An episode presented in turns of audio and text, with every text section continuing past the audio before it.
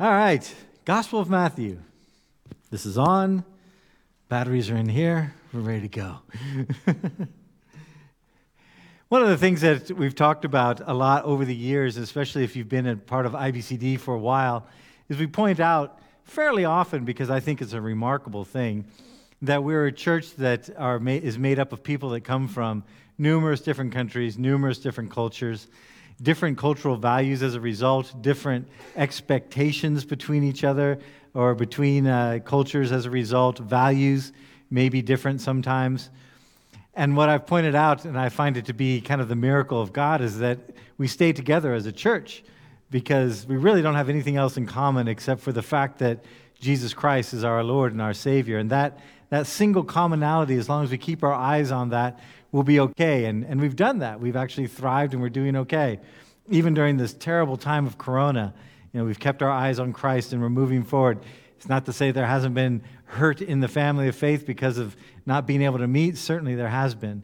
But we keep our eyes on Christ and believe the best in Him and in one another. But one of the things we do, most of us have in common, well, every one of us have in common, is that we all come from some kind of family somewhere.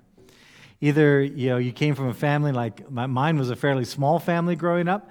Uh, I didn't have any siblings until I was 15. Uh, so it was just my mom, my dad, and me uh, up until I was 15 years old. Some of you come from big families, lots of folks in there. Some of you come from broken families. Some of you come from single parent families. Some of you come from uh, adopted families that you were adopted into. My sister and both of Cindy's brother and sister are adopted, uh, but they're as much a part of the family as, as the biological kids as well. But family can be strange, right? I think we can all agree. Family can be difficult sometimes. And family can be, you know, all the different expectations that are there. You know, whenever I go to a family gathering, I kind of feel like this little yellow peep in the middle of the, the sea of the others because my family, particularly, uh, isn't all that religious. You might think because I'm a pastor, I come from this really hardcore focused family on Christ. Not really. My family extends to everything from people in the federal penitentiary all the way over to people who retired uh, from military service as generals. And so I have everything in between that. And uh, most of what is in between is a fairly lukewarm uh, understanding of God or even desire to know God. And whenever I go to public gatherings, like family gatherings, when it comes down to the person who's going to pray, which isn't something that I ever really initiate, but if we're going to like Thanksgiving or, uh, or around, all eyes turn to me. I'm the designated prayer for the family. I'm the designated marrier for the family. I'm the designated barrier for the family. And I've done it all. I've married him, I've buried him, and I've prayed at many a family occasion. The weirder ones are when I go visit my wife's family, because her family is primarily Mormon, and they really don't know what to make of me. Because according to Mormonism, I'm kind of an agent of the devil, and I took Cindy away from the true faith and into the place of darkness, which is here, apparently. So, you ever want to know what the eternal pit of darkness looks like? From her family's point of view, anyway. But family, you know, like family, like I say, the family can be difficult. It can be hard. They have expectations. I was reading online kind of some of the different reasons why families get into fights, and these are some real uh, tweets about uh, reasons why families get into fights. This is one that says, "My aunt got mad because none of us wished her dog a happy birthday. When we called to apologize, she said that he, the dog, was too hurt to speak to us right now." Another one said this My dad got mad at me for opening a new pack of toothbrushes and choosing his color. Another one said, My brothers often argue with each other who is the ugly one between the both of them, and they're identical twins. and then finally, this is just another one. The day the clocks turned back for daylight savings time, members of my family kept arguing about what time they should feed the cat so that the cat wouldn't become confused. You know, so we all have some weirdness in our families, and I imagine you do as well. Jesus had a unique relationship with his family. And we're going to talk about Jesus' view on family today because the Bible sends kind of a mixed message about family. And Jesus, being Jesus, who oftentimes would, would use very kind of strong language, sends kind of a mixed message. But Jesus' family, his own brothers and sister, brothers and sisters, which are recorded in the Bible that he has both, but we know for sure his brothers at first didn't really even believe that he was anything special. And the Gospel of John points this out. It says this Jesus' brothers said to him, You ought to leave here and go to Judah, so that your disciples may see the miracles you do. Now, at first, this sounds good, but you'll, you'll kind of get the zinger that they're not very sincere here. No one who wants to become a public figure acts in secret. And since you're doing these things, show yourself to the world. And then we find out what their really motivation is, for even his own brothers did not believe him. So they were saying this somewhat sarcastically. You know, if you're going to be someone, you should go be seen. And then we find out that they didn't even believe in him. Later on, they did come to a place where they believed him. At least some of them did. We believe that the book of James and the letter of Jude in the New Testament are written by brothers of Jesus or half brothers of Jesus. So, as we're looking in the Gospel of Matthew, though, we've been going through chapter 12. And chapter 12, you remember, is a lot about Jesus' authority being challenged. And at the very end of the chapter, you kind of get this final challenge that Jesus is, is facing, and it actually comes from his family. And this is the story we hear in Matthew. It says this While Jesus was still talking to the crowd, his mother and brothers stood outside, waiting to speak to him. Someone told him, Your mother and brothers are standing outside wanting to speak to you. And he replied to him, Who is my mother? And who are my brothers? Pointing to his disciples, he said, Here are my mother and my brothers. Whoever does the will of my Father in heaven is my brother and sister and mother. Now, this incident, just in and of itself, is interesting enough. But what I find really interesting is that this is mentioned also in the Gospel of Mark and the Gospel of Luke. These are called the Synoptic Gospels Matthew, Mark, and Luke. John's kind of its own thing. Uh, but in Matthew, Mark, and Luke, this same incident is talked about almost verbatim. But Mark, which is the gospel most scholars think is the oldest of the gospels, includes kind of a, a prelude to this story. It kind of tells us what was going on behind the scenes. And if you look, in the Gospel of Mark in chapter 3, verses 20 and 21, it says this Then Jesus entered a house, and again the crowd gathered, gathered, so that he and his disciples were not even able to eat. When his family heard about this, they went to take charge of him, for they said, He is out of his mind. Does that surprise you? That this was the reaction of Jesus' family? And if you read the third chapter of Mark, it's pretty much the 12th chapter of Matthew. It's the same teachings going on about authority and, and the Pharisees, except Mark throws in this little story here. And then in between verses 21 and 32, those 10 verses, there's more teaching, which you'll see also almost verbatim in the Gospel of Matthew. And then you get this story. A crowd was sitting around him. They told him, Your mother and brothers are outside looking for you. Who are my mother and brothers? He asked. And he looked at those seated in the circle around him and said, Here are my mother and my brothers. Whoever does God's will is my mother, my brother and sister and mother. So we see here this interesting little story that Jesus' family, his mom heard that he wasn't eating, that he and his disciples don't have enough to eat because they're so busy more than anything else. And being a good Jewish mom, Mary's like, My baby's got to eat. And so she's going to go and she's going to go take care of him. And I think the brothers were more in the mindset of taking charge of him because he was out of his mind. They really didn't believe him. They didn't understand what he was doing. They thought he's just running around. He's, he's getting in trouble with the Pharisees. He is out of his mind. I find that intriguing. I find it intriguing because I don't know about you, but if my mother showed up here at church, if she came walking in the back today and Chris is sitting out there, uh, said to her, you know, you need to have your registration and all that, and my mom said to Chris, well, well, Jeff's my, my son and all that. And Chris were to come up and say, Your mom's out there. And, I, and if I said, Who is my mother? Behold, my mother, my brothers, my sister. My mom would be pretty angry with me. And she'd be deeply hurt that I would, in some kind of even spiritual manner, kind of dismiss her even though my mother is my sister in the sense that she's a believer, and so we are brother and sister in Christ, while at the same time she's mom uh, and the person that raised me. But it brings up these questions, you know, about what it means to, to have family.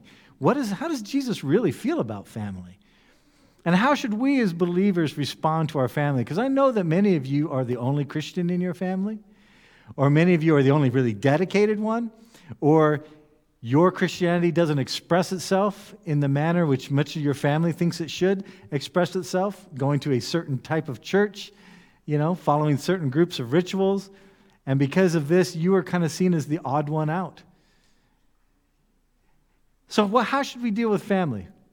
Because Jesus, in some ways, doesn't make it easy, because he says some things about family which, regardless of what culture you come from, are uncomfortable. And especially some of your cultures, because I know some of you come from cultures where family is a big deal and respect to your elders is a big deal, and you have a lot of expectations on you from your parents or your in laws. Jesus says some things which go very much against that, and they're very difficult for some of you to hear. And understand that while Jesus is saying this, he also is within a culture that where family is very important. The oldest son and his relationship to the parents is very important.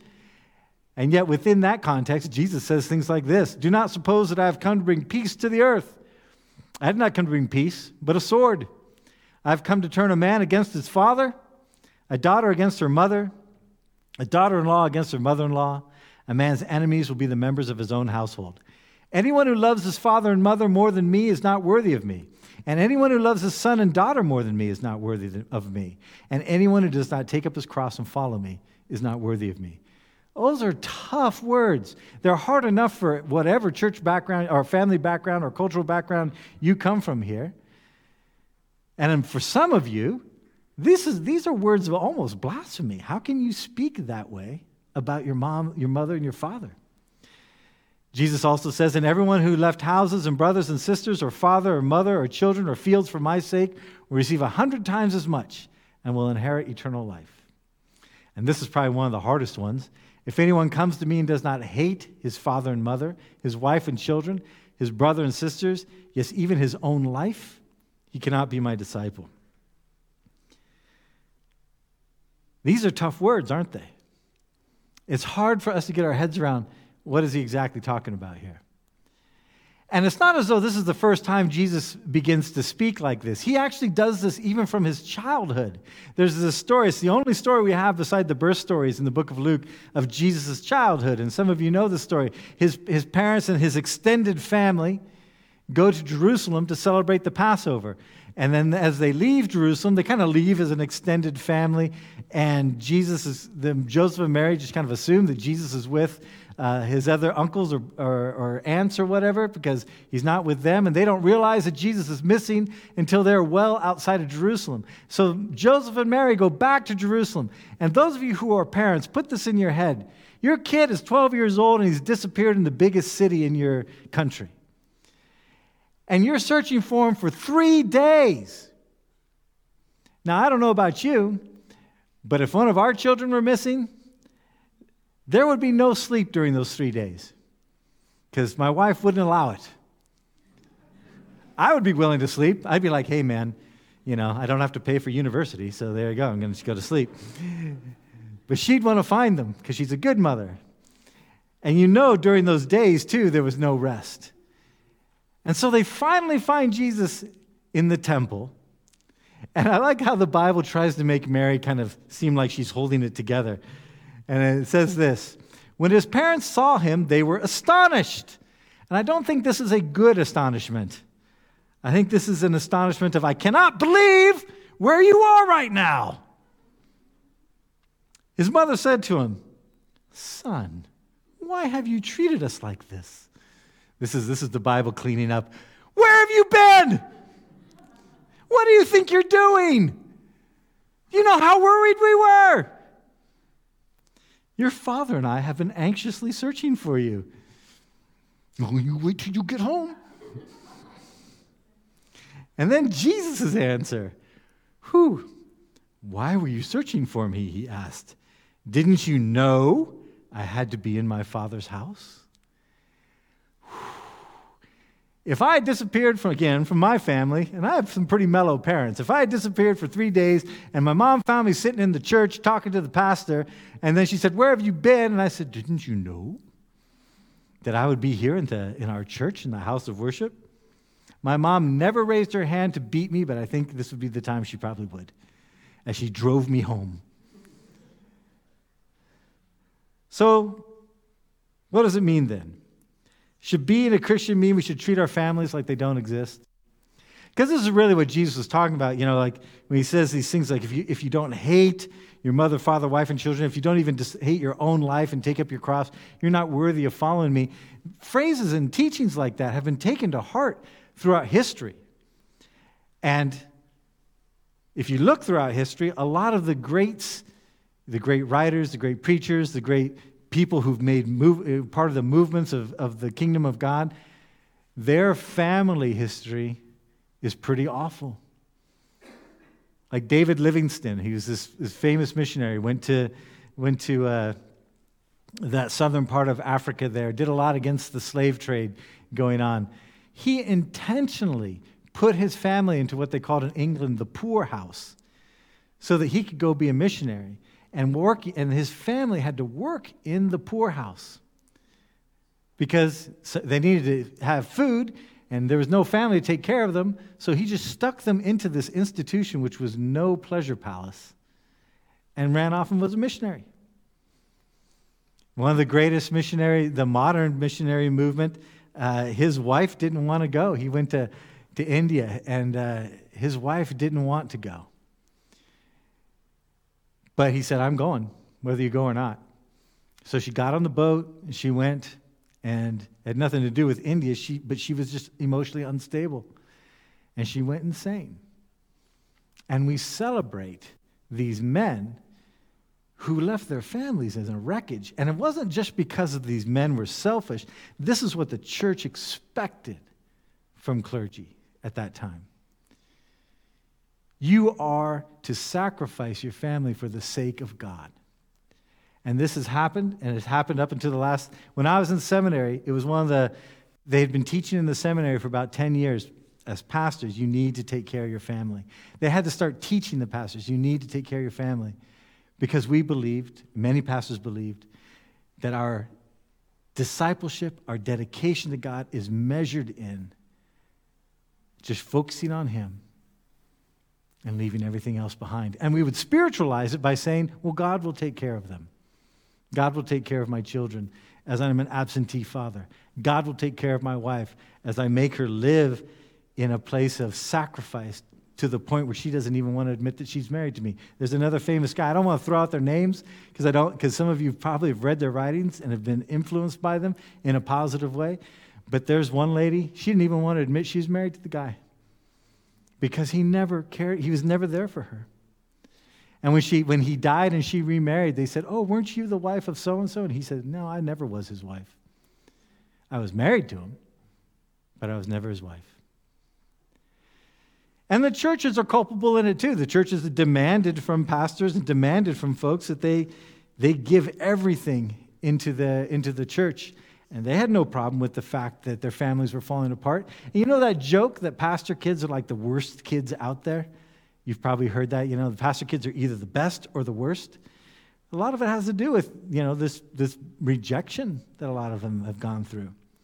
So it's important for the church to understand and for us to understand among each other how should we deal with our families as believers? How do we take these verses which talk about hating our family in order to follow Christ and bring them into this an understanding that, that we can live with? And so, what do we make of passages like this? Well, first of all, as we've mentioned before, Jesus often teaches in hyperbole. Hyperbole is kind of an intentionally exaggerated language in order to make a point.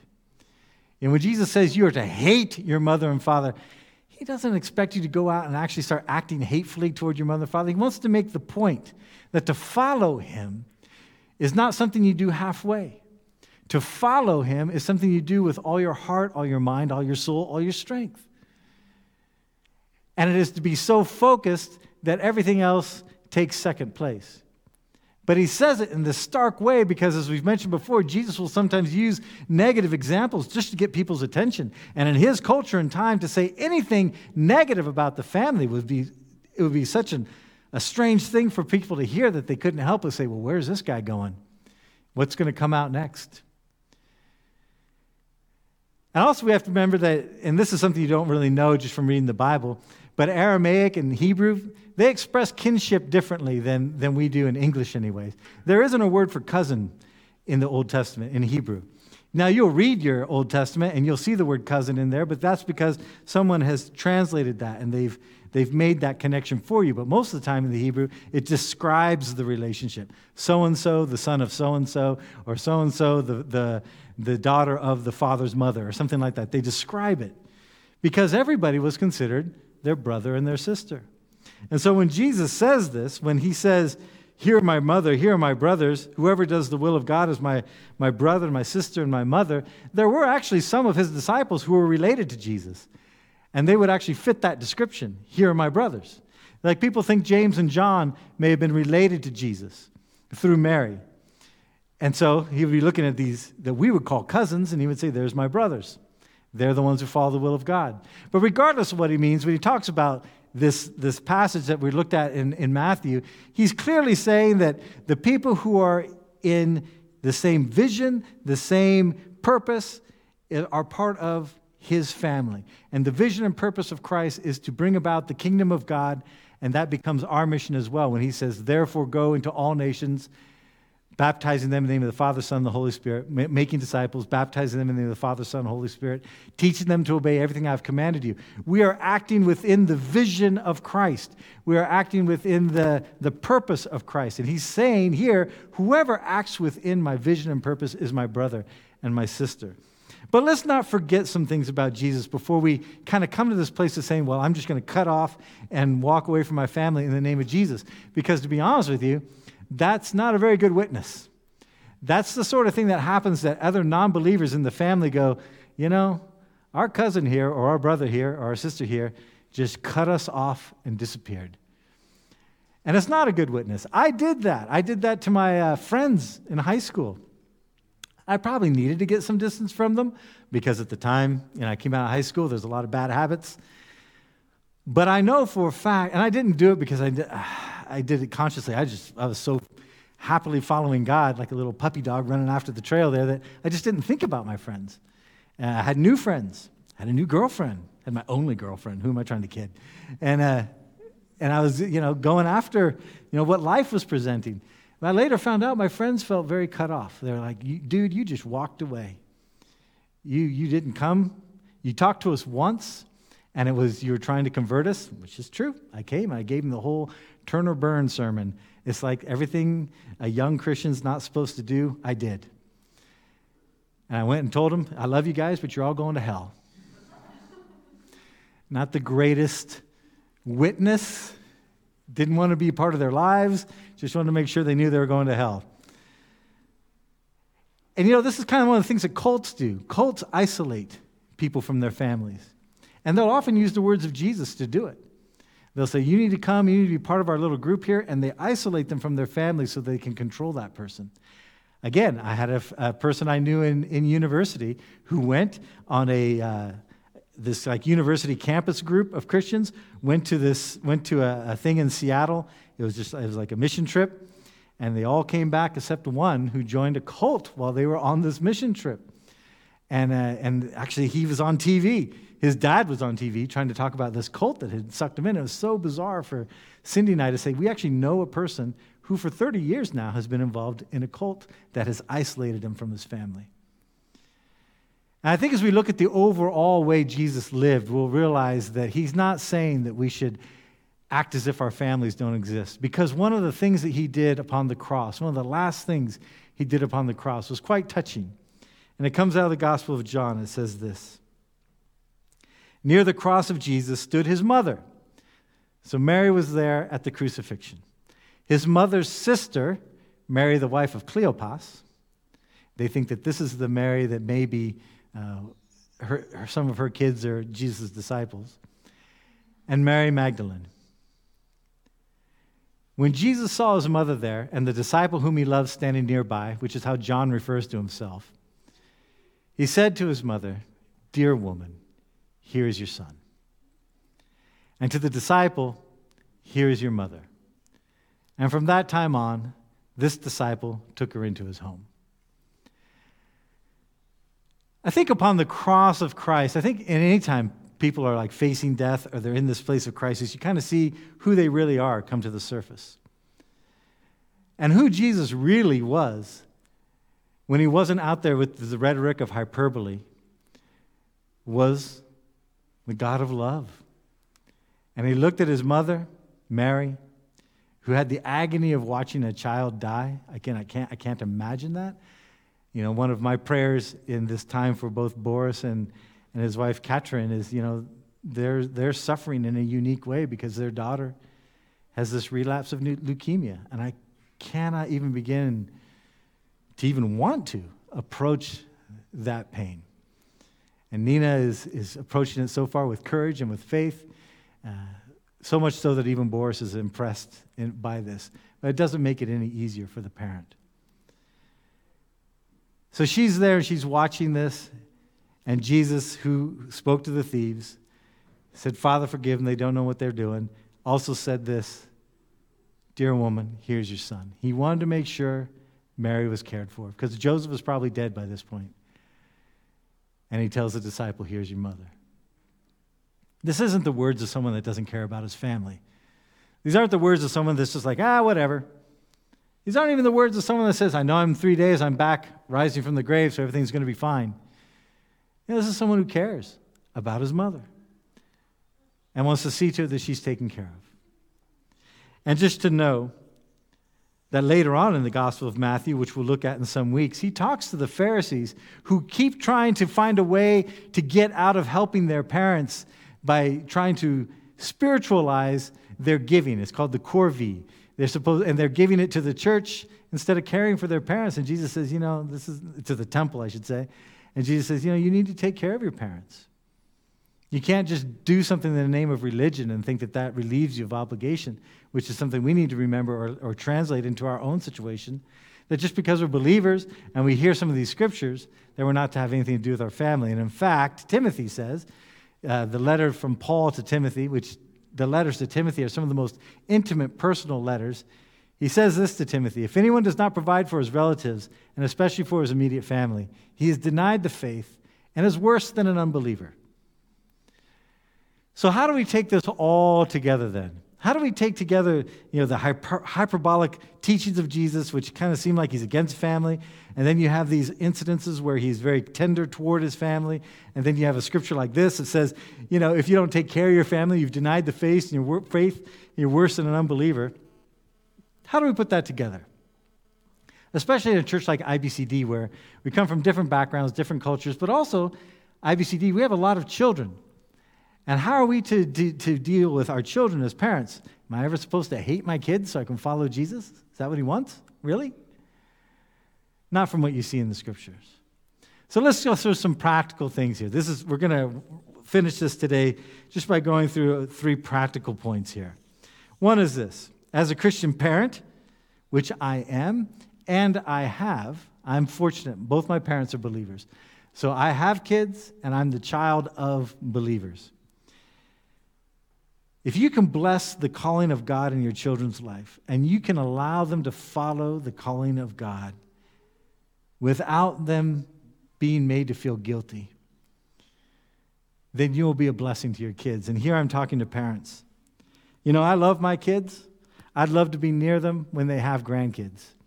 But right now, I have a son in the U.S., a daughter in Germany. No matter where I end up, it looks like my daughter will probably stay in Germany. Looks like my son is going to stay in the U.S. No matter where Cindy and I live, we're going to be far away from one of our kids. And we're going to be far away from those grandkids. And we would love to be near them. Not too near that we take care of them all that much, but near enough that we can spoil them, then send them home and, and not have to deal with it for another month or so. But uh, that's me speaking. She'd do it every day, probably. But, you know, to be that, that blessing to them, to give them that freedom, to go where God leads them, that's something my parents have done for me. It's been hard. My parents living in an older, uh, old folks' home. I'm the oldest son. I'm their only biological son. And I'm across the ocean. And I've been across the ocean now for almost 10 years. And while we can talk with each other more on using technology than we've done in the past, my parents have let me go into the hands of God. It doesn't mean that they, they like it all the time, but they've let it go, and it's been a blessing. I've never had to serve without any guilt coming from them. I feel guilty at times because my parents are old. and I'm far away. And some of you from different cultures, you're like, what are you doing here? You should be there. But this is the calling to serve God, and my parents have accepted it. And we've done the same for our kids. If our kids are called, Cindy and I have said, we'd rather our kids have a healthy relationship with God than to be beholden to us or close to us out of guilt. They need to have a healthy relationship with God. And if that healthy relationship with God leads them far away from us, then so be it. They're in the hands of God. Now, as a Christian child, which I also am, and which I have, we do need to do the best we can to be there for our families. You know, we should make some kind of effort. And we have the opportunities now through online stuff to talk to our parents and be supportive of our parents. You know, in the old days, they didn't have that. I lived in Ghana when I was a child, and you didn't have, we didn't have a telephone, let alone online communication. This is back in the 70s. You know, you had to write letters, and sometimes even further back, like in the late 1800s, early 1900s, when people left to be missionaries, they were probably, they're oftentimes never heard of again until they showed up back at their family place 20 years later and get all the news of who's been born and who's died. But it's not that way anymore, and we should make an effort. And I need to, I need to tell myself that too. I, I talk to my parents once a week. I talk to my dad, which is interesting because I grew up with my dad telling me I talk too much. He even made up a song about it. He said, You want to hear the song? He goes, You talk too much, you worry me to death because you talk too much. Sing along, Jeff. You talk too much, you worry me to death. now he wants to talk all the time. And I've had, you know, I have to kind of get through some of that and then take the time for my dad. And finally, there's the saying which says you can choose your friends, but you can't choose your family. This is both a blessing and a curse, isn't it? Because there are times you just want to go, see ya. But I think if we think about the family of faith, and you kind of bring this one into the family of faith, I think the, the point of this saying is that, you know, used to be in the old days, no matter what went on within the family, they were still your family. And you couldn't just walk away from them because they were your family. But nowadays, where divorce happens all the time, families are broken all the time, this really doesn't mean very much.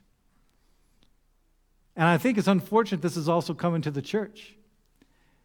You know, the church family, the, the whole reason why you often hear this term family around the church and why Christ uses here, my mother, this is my brother, this is my sisters, is because was, there were supposed to be ties that bind there that could not be broken.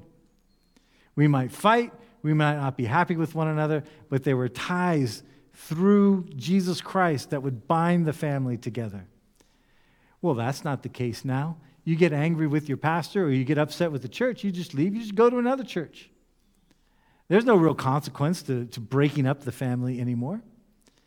And I think as a church, we should think about that. What does it mean to us to be part of this church family?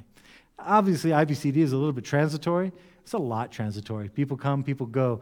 But while you're here, what does it mean? Does it mean anything to you? We've had this discussion, uh, Gibi and I, as the elders, we've had this discussion like, what does membership really mean? Does it really have any deep meaning? Or is it just this idea, I belong, but there's no real accountability or obligation to the church family? And we're the same, just to, just to be perfectly clear. Someone walks in this door, and if the first thing that they ever say is, you know, yeah, I've left this church because I want to find, and they'll usually say something kind of nice. We want to find a true Bible teaching church. Well, then the pride in me goes, well, here you go. And I don't really care at that point what your background is or why you're here. Now, the reason you could be here is, well, yeah, I burned down my last church. And now I'm here to go here because this is a Bible teaching church. You know, we don't really do any kind of background, and we need to probably think about that as well. But, you know, this, this ease in which we dispose of our families has translated to the ease in which we dispose of the church. And we dispose of one another. We just say, I'm done. You're inconvenient. I'm out the door. And that's not what the church is supposed to be. And that is really the point that Jesus makes when he says, Who is my mother, my brother, my sisters? Those who follow the will of my Father.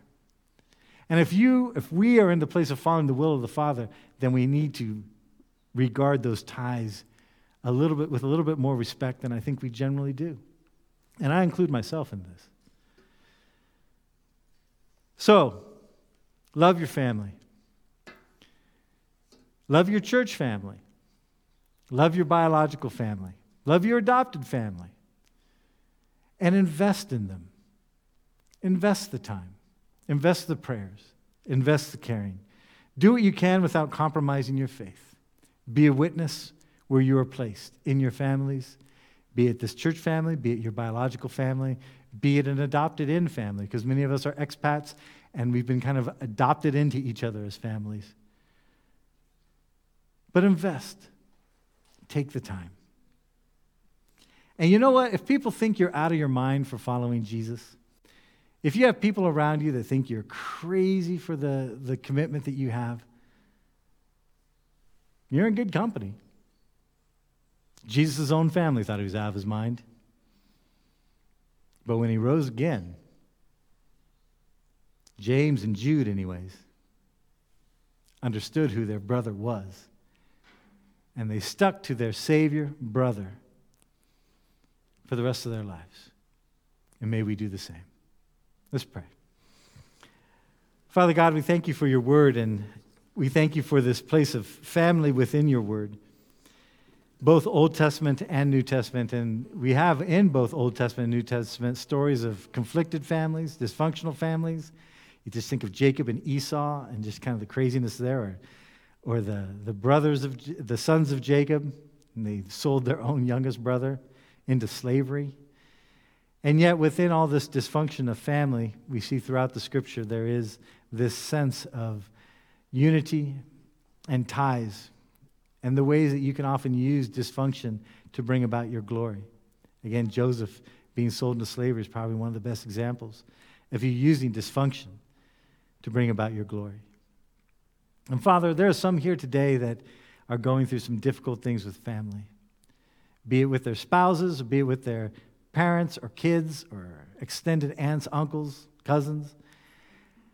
And Lord, we pray that you would help us to be a positive witness. That in spite of even times of being hurt or uh, being wronged, that we can be a positive witness of love and forgiveness and trust. And Lord, there are times when we're the ones that have done the hurting, and we are the ones that are in the wrong.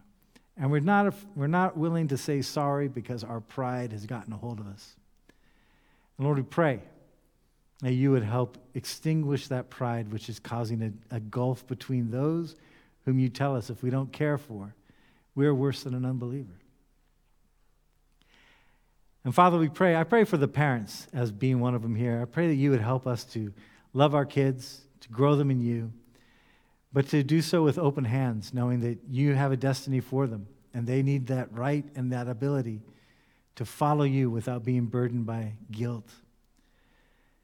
And Lord, that we could trust our kids into your hands.